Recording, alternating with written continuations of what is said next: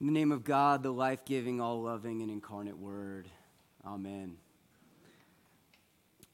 Well, friends, let me begin by saying what an immense joy and honor it is to be standing here in this pulpit as the newest member of your St. John's clergy staff.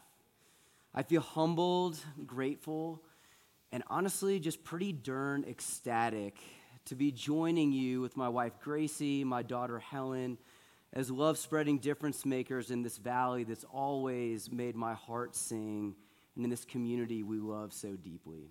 So thank you for the privilege of serving you and serving alongside you as your priest. Okay, let's get started. Our life is frittered away by detail.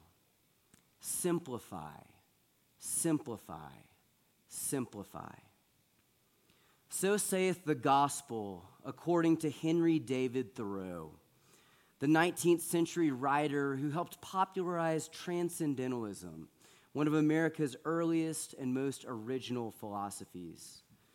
As you may recall, Thoreau was the young guy who up and left a fairly comfortable life in Concord, Massachusetts, to live for 2 years, 2 months, and 2 days in a 10 by 15 by 12-foot cabin he built himself on Walden Pond. His classic book, Walden, chronicles his experience immersing himself in nature and communing with a sense of the divine infusing all things. And this book absolutely floored me when I read it as an uber-eager high school sophomore. I read Walden on a 40-day summer NOLS course in Alaska. I was the youngest participant on a trip of mostly college students, and as we hiked through a somewhat surreal landscape of Arctic tundra in a perpetual twilight where the sun never really set, I would exuberantly exclaim to my outwardly patient and probably secretly annoyed fellow hikers, lines from Walden, like these from the book's first paragraph. I went to the woods, Thoreau writes, because I wished to live deliberately, to front only the essential facts of life, and see if I could not learn what it had to teach, and not, when I came to die, discover that I had not lived. For an idealistic 16-year-old falling in love with poetry and learning, the book became a kind of talisman, and lines like, I wanted to live deep and suck the marrow out of life, became my living mantra. This book has always stayed with me, and in years since, I've circled back again and again, not just to that high romantic summons to live deliberately and suck the marrow out of life, but also to the quiet invitation to simplify, simplify, simplify. Those words felt somewhat helpful to me as an adolescent as I wrestled with choices that at the time seemed grave and weighty. Where would I go to college? What would I study? What would I make of this one life of mine, and how would my desire to follow Jesus, to seek and serve Christ in all people, be a part of it? Now as a 38-year-old father, husband, and priest who is still trying to figure out how to live well and embody Christ's vision of love and liberation in a complex and often confounding world, those words feel more necessary than ever. Simplify, simplify. So what are we to do as a community seeking to cover this valley in love, the way the snow covers the mountains in the wintertime? How are we to live as citizens when we are buffeted by a news cycle that reminds us of how inhumanely cruel we can be to one another and how tragically divided our opinions can be as a nation? How do we live deliberately? How are we to front the essential facts of life and not, when we come to die, discover that we have not lived?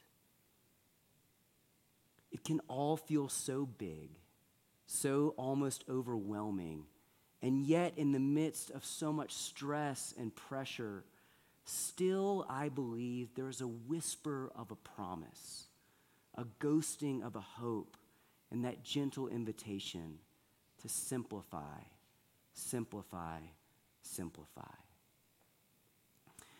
As it happens, I believe this very invitation to simplify sits at the heart of the wisdom we are given in the passage from Luke's gospel appointed for today.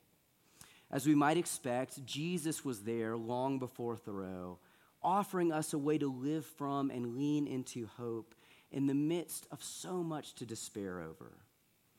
The 9th chapter of Luke's gospel, in some ways, is the culmination of Jesus' entire public ministry.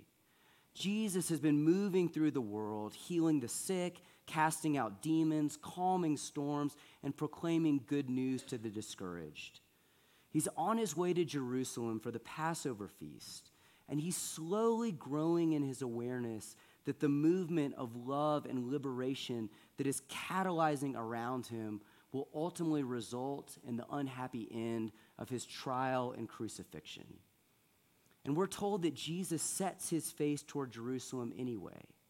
After passing through the region of Samaria, he has a debate with his disciples, and then on the road, two separate seekers approach Jesus and express their desire to follow him.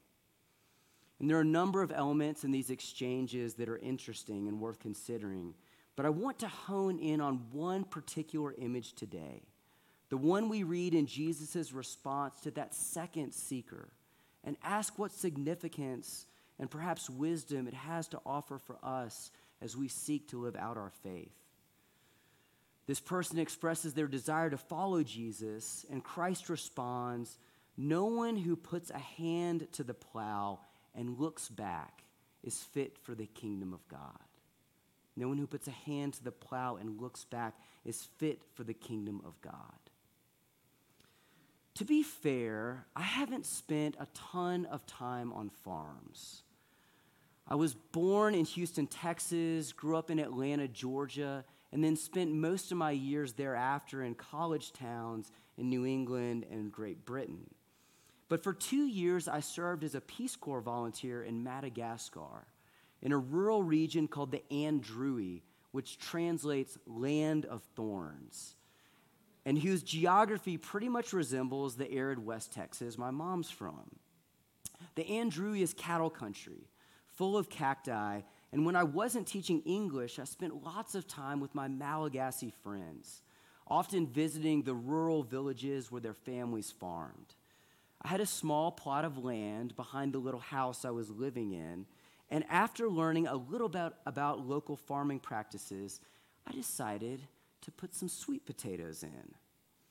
One of my friends let me borrow his family's plow and his family's cow, and one afternoon we hitched up the plow and went to work. What amazed me about plowing was how much concentration it required.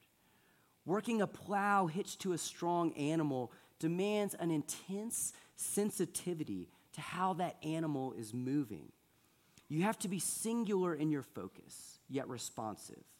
You try and direct that cow in a straight line, but if the cow moves, you have to shift and correct the movement of the plow and keep it moving forward. Plows are heavy and difficult to control. You have to keep both hands on the handles and use all your muscles to keep them steady. And if you take your eyes off the cow and the direction where it's heading, if you look back, the odds are the plow will start to pull in a direction you don't want it to go, cutting a jagged line across the field, perhaps tumbling down and breaking the rope with the cow careening away. So I'm guessing by now you're noticing that I'm belaboring this image in order to make a theological point. And I'll save you any more details about Travis the farmer's experience in Madagascar. But I do want to apply Jesus' metaphor to the spiritual life to see what we can say about what following Christ looks like in the midst of living our messy lives. Firstly, to follow Jesus requires a commitment to keep looking forward, to set our face. At any given moment, There may be a variety of difficulties, distractions, confusions, and concerns in our own lives and in the wider world that tempt us to look back. We may feel frustrated by things that we, our loved ones, or our political leaders have done or left undone. Our hearts may feel broken to the point of despair, but we must continue looking forward. We stay present and keep plowing. There's a popular theologian named Rob Bell who says that sometimes our prayer on any given day should just be for God to show us the very next step, like an iPhone flashlight-sized clarity, just to see the next step to take in the dark. Secondly, in following Jesus, we must maintain perspective. We do all we can do, but we also recognize that not everything depends on our individual efforts alone. For a field to get plowed and cultivated, for crops to grow, a whole constellation of efforts have to come together. There's the smith who makes the metal share that breaks the ground, the woodworker who builds the frame and the handles, the husbander who feeds and tends to the cow itself, and the person who guides the plow across the field. What we each can do, we must do, but not all of it is ours to do alone. Psychologist Carl Jung said that the imitation of Christ doesn't mean that we as modern peoples all become itinerant rabbis like Jesus and go get ourselves crucified. But rather, the imitation of Christ means that we each live lives that are authentically true to who we are in our deepest selves and sense of call as Jesus did to his. In building Christ's new earth, we do what we feel called and were born to do, trusting that others will come alongside us in the way. Which leads to my third and final point, which I think is the best news of all. As followers of Jesus, we also acknowledge the fact that the work we are invited into is not labor that we have to undertake alone or even can accomplish alone. This is God's work, and we are merely partners in a collective, co-creative effort.